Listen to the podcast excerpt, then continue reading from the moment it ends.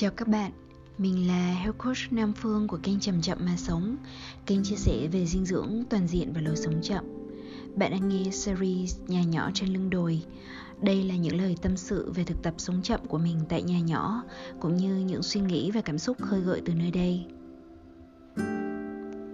Các bạn ơi, tuần mới lại đến nữa rồi nè Sức khỏe của các bạn trong thời gian này ra sao?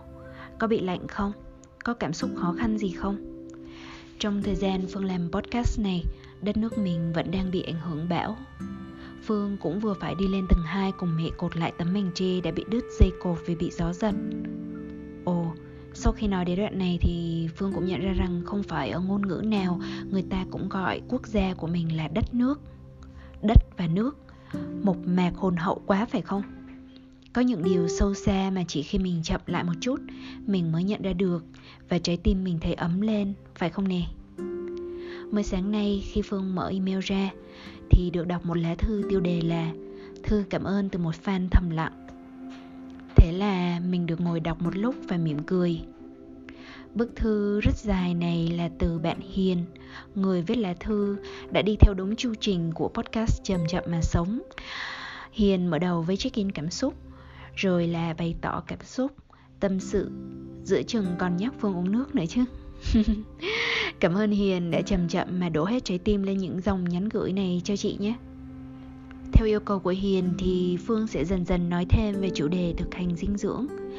Nhưng không phải là dinh dưỡng theo hướng ăn sao cho hết bệnh, mặc dù điều này cũng rất quan trọng. Với series Nhà nhỏ trên lưng đồi, Phương chọn cách tiếp cận đi ra từ chính thực tập sống chậm và tỉnh thức của mình – vì vậy, Phương xin chia sẻ về một vài bài học liên quan đến việc lựa chọn ăn uống mà Phương cảm thấy thấm thía sâu sắc trong thời gian gần đây. Đó là chủ đề hiểu mình qua việc lựa chọn thực phẩm.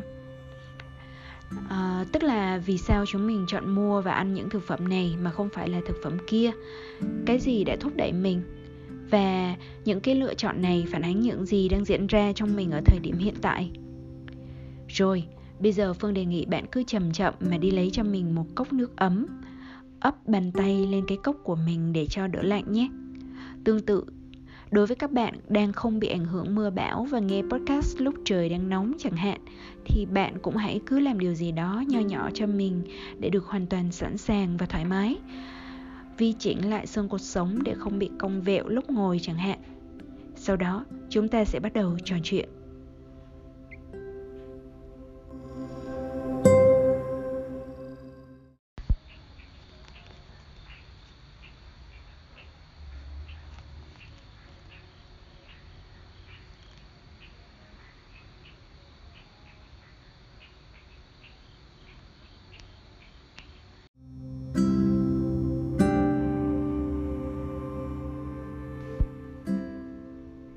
Âm thanh bạn vừa nghe là tiếng côn trùng kêu trong đêm gần nhà nhỏ. Dạo gần đây, mình để ý hơn đến những âm thanh biến đổi chung quanh mình. Thấy rằng trạng thái của bản thân cũng có thể bị ảnh hưởng lớn từ việc tiếp nhận âm thanh chung quanh, dù là ý thức hay vô thức. Cho nên thi thoảng có dịp hướng dẫn thư giãn sâu, mình sẽ bắt đầu với lời đề nghị cho chính bản thân mình và cho mọi người là dành ra vài phút để ghi nhận âm thanh chung quanh mình như một phần của thực tại đang diễn ra lắng nghe ít nhất một phút với đôi mắt nhắm. Và rồi chúng ta sẽ thấy mình có thể cảm nhận thực tại rộng hơn với nhiều lớp âm thanh xa gần. Và dù không mở mắt ra nhìn, ta sẽ thấy an toàn và yên tâm hơn nhiều sau khi đã làm quen với những thanh âm đang diễn ra chung quanh. Rồi, bây giờ mình cùng đi vào đề tài hiểu mình qua lựa chọn thực phẩm nhé. Thời nay bạn biết đấy, chuyện lựa chọn ăn gì thường không đơn giản vì có rất nhiều yếu tố cần cân nhắc. Sở thích, độ tiện lợi, ngân sách, sức khỏe, tôn giáo hay môi trường, vân vân và vân vân. Là một health coach thì Phương hay được đặt hàng nói về câu chuyện thực phẩm qua khía cạnh tác động lên sức khỏe và năng lượng của con người. Hoặc thi thoảng thì Phương cũng rất là thích được chia sẻ về tác động của lựa chọn ăn uống lên sức khỏe hành tinh của chúng ta. Tuy nhiên, mới gần đây thì Phương còn chú ý đến một khía cạnh quan trọng khác là tài chính cá nhân hay là cách lựa chọn tiêu tiền cho thức ăn. Chuyện là mới tuần trước mình ngồi tổng kết tài chính của năm vừa qua khi nhìn vào thống kê chi tiêu, Thật đầu mình hoảng hồn luôn vì thấy chi tiêu cho mục ăn uống chiếm đến 25% thu nhập của mình. Tuy bản thân là người chịu chi cho thực phẩm có chất lượng tốt, nhưng mình cũng thường mua thực phẩm ngay tại địa phương và tự nấu ăn chứ không chọn đồ chế biến, nhập ngoại đắt tiền hay là hay đi ăn nhà hàng. Nên khi nhìn vào các con số trên màn hình, ngay lập tức nhà phê bình trong mình lên tiếng mạnh mẽ và trách móc. Ăn uống gì mà lãng phí, thừa mứa. Thật là hoàn toàn mất kiểm soát, thật không chấp nhận được. Thậm chí, hắn nói rằng, thật xấu hổ, Sao mà chi tiêu ăn uống gì mà gấp đôi chi phí phát triển bản thân thế kia? Có phải con heo đâu? Thật may là ngay sau khi bị nhà phê bình nội tâm lên tiếng mắng mỏ Mình cũng có cuộc hẹn nói chuyện qua video call với một cậu bạn thân. Người hay cùng mình thực tập soi rọi, phần tư. Mình lên tâm sự ngay về việc mình đã chi đến một phần tư thu nhập cho chuyện ăn uống. Thế rồi cậu ấy nói bạn ạ, à, thật ra quan trọng nhất là mình hiểu tại sao và mình học được bài học gì và những bài học này giúp thay đổi cuộc sống của mình như thế nào. Và cô ấy hỏi ngay, bạn nhận ra điều gì về bản thân mình? Thế là mình bắt đầu giải thích, có hơi thở hỗn hển một chút vì các dòng suy nghĩ nối nhau đến ngay lập tức trong lúc mình vẫn đang leo lên con dốc dựng đứng. Mình vừa đi vừa nói, à, mình nghĩ có đến mười mấy cái lý do đằng sau mỗi chi tiêu cho thức ăn của mình đấy bạn ạ. Nó có vẻ như không thuần túy là việc ăn gì cho sức khỏe nữa rồi. Thậm chí chuyện đấy rất là ít. Cô ấy lại hỏi, đó là những lý do gì? Và bằng cách trả lời câu hỏi này, mình đã thực sự hiểu bản chất của những chi tiêu. Sau đây, mình sẽ thuật lại top 8 lý do thúc đẩy mình mua thực phẩm. Bạn xem có giống bạn không nhé? đầu tiên và dễ hiểu nhất vẫn là mua một cái gì đấy vì mục tiêu sức khỏe vì sức khỏe của mình và người thân, mình sẽ chi cao hơn một chút để mua các sản phẩm nông sản mà được canh tác không hóa chất độc hại. Không nhất thiết là hữu cơ có chứng nhận, mà thường là tự chứng nhận. Trong những năm gần đây, mình đã kết nối với rất nhiều người nông dân và mình thấy rằng yếu tố quan trọng nhất vẫn là niềm tin giữa người và người. Một khi mình đã tin con người của họ, mình không cần họ trình cho mình một cái giấy chứng nhận của bên thứ ba nào để báo chứng cho sản phẩm nữa và đôi khi mình nghĩ, chính cái sự yên tâm này lại cho mình một sức khỏe tốt không kém gì chất lượng thứ mà mình ăn vào. Nghĩ lại thì thấy thật buồn, nếu lúc nào con người chúng ta cũng phải phụ thuộc vào chứng nhận thì mới tạm tin nhau. Bạn có thấy vậy không? Và chuyện này lại liên quan đến lý do thứ hai. Lý do thứ hai với mình còn quan trọng hơn cả lý do thứ nhất, đó là lựa chọn thực phẩm làm sao để giảm thiểu tác động tiêu cực lên môi trường nếu như chỉ vì lý do sức khỏe của cá nhân, thật ra mình cũng thấy đơn giản thôi. Mình có thể đi học một khóa dinh dưỡng căn bản, thậm chí đọc vài bài viết thôi là đã có định hướng kha khá rồi. Mình còn nhớ bản thân mình cách đây 5 năm khi mới tìm hiểu về thực phẩm. Thì để cho yên tâm, mình chỉ đi mua rau củ có chứng nhận hữu cơ, mà phải là chứng nhận quốc tế kiểu USDA nữa cơ. Thế rồi sau này mình mới dần dần biết được rằng không phải nông dân nào cũng trang trải được khoản chi phí đăng ký về duy trì chứng nhận hàng năm. Sau khi có chứng nhận để người dùng tạm tin, người trồng trọt thường sẽ phải sản xuất với quy mô tương đối lớn để có đủ chi phí duy trì cái hoạt động của mình. Mà để sản xuất ở quy mô lớn, người ta phải cần đầu ra ổn định, sẽ phải phân phối được sản phẩm đến nhiều nơi, đi xa, đến các chuỗi cửa hàng và siêu thị lớn chuỗi cung ứng càng phức tạp, lợi nhuận càng bị trẻ nhỏ. Để rồi phần lợi mang về cho người trồng thì thường còn rất là ít. Rồi là người ta sẽ có cả trăm phát sinh khác liên quan đến việc sản xuất theo quy mô lớn và có thể cũng lại chẳng thân thiện môi trường lắm. Ví dụ như phải dùng bao ni lông để gói từng bó rau xà lách cho đỡ héo và dập trong lúc vận chuyển. Phải có xe lạnh hoặc không thì sẽ phải bù thêm cho những phần kg hao hụt do mất nước khi về đến Sài Gòn chẳng hạn. Hay cuối cùng mình phải bám sát vào tiêu chí tiêu thụ ngay tại địa phương để đỡ tiêu hao đi năng lượng vận chuyển và rác thải. Mình tìm đến các anh chị ngay tại Đà Lạt. Còn nhớ người đầu tiên mình tìm đến tận nơi để làm quen là chị Thủy Tiên, đang làm khu vườn có tên là Vòng Lâm Viên. Hiện tại, chị đã chuyển qua là một cái vườn khác là vườn Thùy Lâm Câu chuyện của chị rất thú vị và tính đến nay chị vẫn kiên quyết đi theo con đường của mình. Và bạn biết không, khi bạn lựa chọn thực phẩm vì lý do lớn hơn bản thân mình thì luật hấp dẫn cũng sẽ kéo bạn đến với những người làm công việc vì một lý do lớn hơn bản thân họ. rồi tất cả lại mở ra nhiều bài học lớn hơn cả chúng ta nữa nhưng mà mình sẽ phải nợ lại những bài học này trong chia sẻ ở các số sau nha quay lại với các lý do mình liệt kê cho cậu bạn nói ở trên thì lý do thứ ba mình đưa ra còn khiến mình nhẹ nhõm hơn về bản thân. Khi mình lên được hết con dốc mình thốt lên với bạn mình ngay rằng cậu ạ à, cũng có nhiều thứ mình phải ghi nhận là mình đang làm tốt không phải cái gì cũng đáng trách chỉ vì chi tiêu cao. Cậu ấy trở nên hào hứng cùng với mình vì cậu ấy cũng hay cho rằng bản thân mình thường quá nghiêm túc và nên để cho bản thân có thời gian vui chơi nhiều hơn, bớt phán xét bản thân hơn. Cậu ấy giúp mình nói. Mình liền tâm sự. Ừ có một điều mình có thể tự hào là mình đã hào phóng với người khác. Mình yêu quý họ và mình đơn thuần muốn ủng hộ họ, cho nên nhiều lúc mình mua thứ gì đó chỉ vì bạn bè mình đang cố gắng làm điều đúng và mình muốn cho họ một lá phiếu ủng hộ nói đến đây thì trong đầu mình bắt đầu nghĩ đến một số người bạn. Ví dụ như tại đà lạt thì là trinh lê đang mở cửa hàng tên là little less dịch ra là ít rác hơn. Đó là một cửa hàng refill là nơi bạn sẽ được à, tự mang bịch chai lọ tới để đựng thực phẩm khô mang về thay vì được phát cho bịch ni lông. Nếu không có đồ đựng thì bạn có thể mua chai lọ thủy tinh túi giấy ở đó. Một cửa hàng rất thân thiện môi trường hoặc mình ở xa thì nghĩ đến chị ánh. Chị hồ thị ánh làm thương hiệu ông thắng. Nơi bán nhiều loại đậu và các sản phẩm từ đậu, rong biển khô, tép khô. Chị có quy trình đóng gói rất chuyên nghiệp và thân thiện môi trường.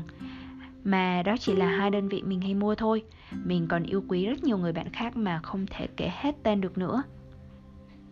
Sau khi nói ra cái lý do ủng hộ bạn bè như vậy á, thì mình thấy khá nhẹ nhõm không đợi bạn mình hỏi tiếp mình cứ thế tuôn trào ra như được khơi nguồn cảm hứng vậy. Mà này nhé, bạn biết không, mình còn thích chi cho việc chăm sóc người khác nữa. Mà mình nghĩ nếu là với người thân quan trọng nhất như là với ông bà, cha mẹ Thì nhiều người cũng sẽ không tiếc tiền gì cho khoản này. May mắn ở phần mình là mình cũng đã nghiên cứu đủ để chăm sóc đúng cách với các thực phẩm thực sự tốt cho sức khỏe của họ Thay vì là phải dùng những thứ xa xỉ nhưng thực sự không hiệu quả bạn ạ. Kể cả với các anh em bạn bè khác, mình cũng rất thích được gửi tặng họ thứ gì đó do tự tay mình chế biến, làm nên. Có vẻ như mình còn có thói quen mua gì cũng rất nhiều, rồi mỗi lần chế biến ra món gì đó là làm ra cả mẹ to đùng, rồi mới đóng hũ nhỏ để gửi tặng á. Bạn mình à lên một tiếng, vì chính cậu ấy cũng vừa được mình gửi tặng cho một hũ trà xả gừng ngâm mật ong trong tháng trước. Mình còn viết lên cái nắp hũ đại ý như là đây là một món quà tri ân đến cậu, dành cho người bạn mình thực sự yêu mến. Nghe đến đây, hẳn là bạn cũng thấy như mình một cái kết luận là, thực ra mỗi lựa chọn mua thực phẩm có thể nói lên rất nhiều thứ sâu xa về động lực của bản thân tại thời điểm đó. Top 4 lý do của mình đã nói ở trên là vì sức khỏe, vì môi trường, vì ủng hộ bạn bè và vì chăm sóc người khác hay là muốn tri ân tuy nhiên, còn một vài lý do khác mà mình đã nhận diện ra được trong ngày hôm nay. Mình kể tiếp cho bạn nghe nhé. Lý do thứ năm là lựa chọn thực phẩm vì quan hệ xã hội. Chúng ta ai cũng có nhiều lần lựa chọn đi ăn uống thứ gì đó vì các lý do muốn tạo dựng, duy trì hay củng cố các mối quan hệ, nhất là ở công sở. Mình không nói đến chuyện nhậu nhẹt để ký kết hợp đồng nhưng mình muốn nói đến là cái nhu cầu cơ bản của con người là được hòa nhập với tập thể và không bị bỏ rơi. Thậm chí còn có cuốn sách tên là đừng bao giờ đi ăn một mình nữa cơ. Tuy nhiên, rất nhiều người hay tâm sự rằng họ muốn ăn lành mạnh hơn, nhưng tại nơi công sở, các đồng nghiệp thường rủ đi ăn mấy thứ không lành mạnh lắm, như là đi ăn fast food hay uống trà sữa chẳng hạn. Vì vậy, chúng ta thường sẽ phải xem điều gì là ưu tiên hơn với mình rất nhiều người đã chọn sự hòa nhập. Nhất là những người trong chúng ta vẫn còn phải ở trong các công sở mà không khuyến khích sự khác biệt trong lựa chọn cá nhân. Nếu bạn cũng đang ở trong tình cảnh như vậy, thì bạn hãy thử quan sát xem đồng nghiệp của mình có thực sự thích ăn các món như vậy không? Hay là vì họ biết là không tốt, nhưng bận rộn quá và cũng không có lựa chọn nào khác mà họ biết. Bạn có thể là người tiên phong trong việc mang đồ nhà đến nấu và mời họ tại công sở. Nếu không ngại, thì ngay cả khi đi cùng với mọi người, bạn cũng có thể cầm thêm hộp cơm riêng của mình để ăn cùng. Bạn nấu dư ra một chút để chia sẻ cho đồng nghiệp, thì họ sẽ vui mà, đúng không? Tuy nhiên, cũng có người may mắn hơn là được góp món ăn với các đồng nghiệp trong công ty. Cứ mỗi người tự nấu một món, rồi góp lại cùng nhau, tạo thành bữa cơm chung. Như vậy vừa thân thiết hơn, vừa có món ăn phong phú hơn lại vừa cùng nhau giữ gìn sức khỏe nữa bạn nghĩ mình có thể rủ rê được mọi người bắt đầu như vậy không nào lý do thứ sáu mà mình biết khá phổ biến thậm chí là mình có thể cá khá là chắc cú chúng ta đều có điều này đó là ăn để thỏa mãn cảm xúc ở bên trong mình hay còn gọi là emotional eating ở trong tiếng Anh. Chúng ta thường rất thích ăn đồ ngọt, đồ ăn vặt nói chung khi thấy cô đơn, chống trải hoặc khi bị căng thẳng và stress. Mỗi lần mà chúng ta ăn đồ ngọt, chúng ta cần đặt cho mình câu hỏi Chúng ta đang cần cái ngọt này để cho mình năng lượng Hay cần cái ngọt này để tạm khóa lấp sự thiếu vắng những ngọt nghèo trong tim? Cái ngọt này sẽ làm khuây khỏa những băn khoăn lo lắng của chúng ta được bao lâu? Nó sẽ giúp ta đối phó với áp lực ở mức độ nào? Nghe có vẻ hơi lạ khi đặt những câu hỏi như vậy nhưng không phải ai cũng có thể kiểm soát những thứ mình ăn 100% từ bộ não phân tích thông tin những cơn cảm xúc thất thường khiến cho ta suy nghĩ quá mức, để rồi thất thoát năng lượng khá là lớn. Cơ thể từ đó kiệt quệ và mệt mỏi. Lúc đó thì chẳng còn tỉnh táo nữa, mà cứ vớ lấy đồ ăn theo bản năng mà thôi. Trong khi đồ ngọt, đặc biệt là các kiểu ngọt công nghiệp nhân tạo trong các loại bánh kẹo, nước ngọt, cũng thường cung cấp một lượng đường rất nhanh đi vào cơ thể khiến cho chúng ta có một ảo giác về cái mà các nhà quảng cáo hay gọi là bùng nổ năng lượng với trẻ bật tung hứng khởi. Nhưng đúng là như một vụ nổ, đường huyết của chúng ta sẽ tăng vọt rồi lại giảm cực kỳ đột ngột. Chúng ta sẽ lại nhanh chóng quay trở về với một trạng thái cực kỳ thiếu năng lượng và thậm chí là uể oải hơn với những cái độc chất mà các cơ quan nội tạng bên trong cần phải thanh lọc đó là chưa kể đến nhiều nguy cơ sức khỏe khác. Nhưng như mình nói đó, podcast này mình sẽ không dùng để giảng bài về sức khỏe như ở các lớp học. Nên mình sẽ chỉ kể ra nguyên nhân này để nhắc nhở tất cả chúng ta, bao gồm cả mình. Hãy nhạy cảm hơn với nhu cầu thực sự của bản thân để có thể thương yêu mình, đúng cách? Đôi khi, chỉ cần chậm lại một phút để tự đặt câu hỏi để đủ giúp chúng ta nhận diện được nhu cầu thực sự và tìm ra một giải pháp thông minh hơn rồi nếu chỉ là một vài lần tạm thời khỏa lấp thì không sao. Thi thoảng khi cảm xúc quá mạnh thì chính bản thân mình cũng vẫn đang có emotional eating, ăn theo cảm xúc. Mình thừa nhận là mình cũng như thế, như bao nhiêu người khác. Nhưng về lâu dài, chúng mình hãy cùng giải quyết rút ráo vấn đề gốc cho bản thân nhé một lý do khác dẫn đến chuyện ăn uống chưa hợp lý có thể là vì chúng mình chưa biết cách đọc tín hiệu của cơ thể. Tín hiệu mà cơ thể đưa ra có thể dưới dạng những cơn thèm, dù là thèm ngọt, mặn, thèm béo, thèm các món chiên rán hay mát lạnh, nhiều đá. Đó là một trong những cách cơ thể đang bắn tín hiệu về việc muốn tái lập sự cân bằng vừa bị mất. Trong hệ thống của thực dưỡng thì khi bạn ăn các đồ có dương tính quá cao như thịt động vật hay sử dụng quá nhiều lượng muối, cơ thể bạn sẽ đòi hỏi tính âm để cân bằng âm dương.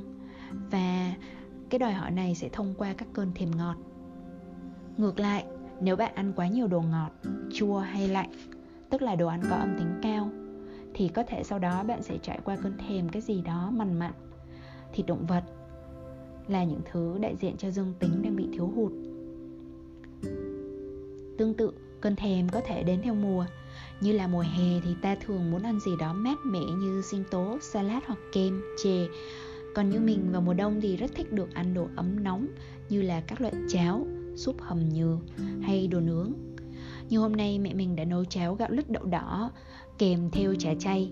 Mình thấy cơ thể mình như reo vui lên khi được cầm chén cháo đặc ngồi ăn trong căn nhà nhỏ ấm cúng mặc dù ngoài kia đang mưa gió vần vũ và chỉ cần ló đầu ra thôi là sẽ phải quay vào về cơn lạnh. Chuyện này không thể xảy ra vào mùa hè được. Tuy nhiên, cũng phải lưu ý mọi người rằng không phải lúc nào chúng ta cũng hiểu rõ bản chất thực của cơn thèm thường thì chúng ta phải nhạy cảm, có hiểu biết cơ bản về dinh dưỡng và kiên nhẫn quan sát các tín hiệu cơ thể trong một thời gian. Chúng ta hoàn toàn có thể thỏa mãn cơn thèm một cách lành mạnh nếu hiểu đúng ví dụ như thêm ngọt thì chủ động ăn đường tiêu hóa chậm có trong rau củ, các loại ngũ cốc nguyên phần. Dùng một lượng vừa phải thôi, những cái trái cây, đồ ăn vặt thì từ chocolate đen và các loại hạt chẳng hạn. Thay vì lúc nào cũng ăn kem, chè và các thực phẩm tinh chế bạn nhé. Còn nếu để cơn thèm liều lái 100% những lựa chọn thực phẩm, cứ thèm gì thì ăn đấy. Thì là biểu hiện của việc chúng ta không hề hiểu mình và thương mình còn nhiều lý do nữa. Nhưng lý do cuối cùng mình muốn chia sẻ với các bạn là cảm giác về sự dồi dào và năng lực sáng tạo. Nhiều lúc, mình mua nhiều thức ăn hơn mình cần vì mình thích nguyên liệu chế biến chung quanh mình phải phong phú, tươi vui, đủ màu sắc cầu vồng và làm căn bếp của mình sáng bừng lên. Mình sẽ có cảm giác đủ đầy, sống động trong căn bếp và có cảm hứng sáng tạo hơn. Vì bạn biết đó, nguyên liệu càng nhiều thì mình càng có khả năng kết hợp ra những điều thú vị, phải không nào? Ở mọi cái lý do mình đã kể đều không thể áp đặt một điểm cân bằng cố định nào cho tất cả mọi người. Về mặt lý thuyết, nghiên cứu khoa học thì thường sẽ có những con số được đưa ra. Ví dụ như một người trưởng thành thì có con số là không nên ăn quá 22 gam đường trong một ngày chẳng hạn. Nhưng thực tế thì mấy ai có thể cân đong chi ly như vậy? Đối với riêng mình thì mình cho rằng chỉ cần bước đầu mình hết sức trung thực với bản thân về những quyết định chi tiêu như vậy đã là rất tốt rồi. Mình có thể sẽ cần lập ra một hệ thống phân loại chi tiêu sát với bản chất thực của các quyết định ăn uống hơn. Ví dụ như nếu mua rất nhiều đồ ăn nhưng không phải để cho mình ăn mà để làm quà tặng như nói ở trên thì chi tiêu này nên được nhập vào mục chi tiêu cho tình bạn tình yêu hay cũng có thể đặt tên theo cảm xúc như là uh, chi tiêu cho sự biết ơn hay cho tình thương chẳng hạn. Sớm thôi, phương cũng sẽ xác lập một hệ thống như vậy cho mình. Trong thời gian tới, khi nhìn lại, mình sẽ hiểu rõ mình hơn. Thấy toàn cảnh những nhu cầu của bản thân như một con người hết sức bình thường mà cũng hết sức trọn vẹn.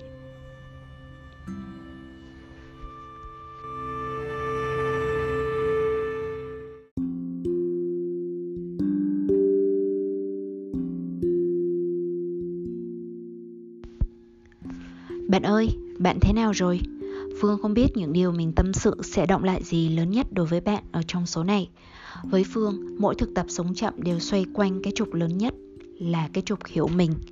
Chúng mình hay loay hoay tìm cách sửa mình, cố gắng cải thiện những điều không ưng ý của bản thân hoặc của người khác.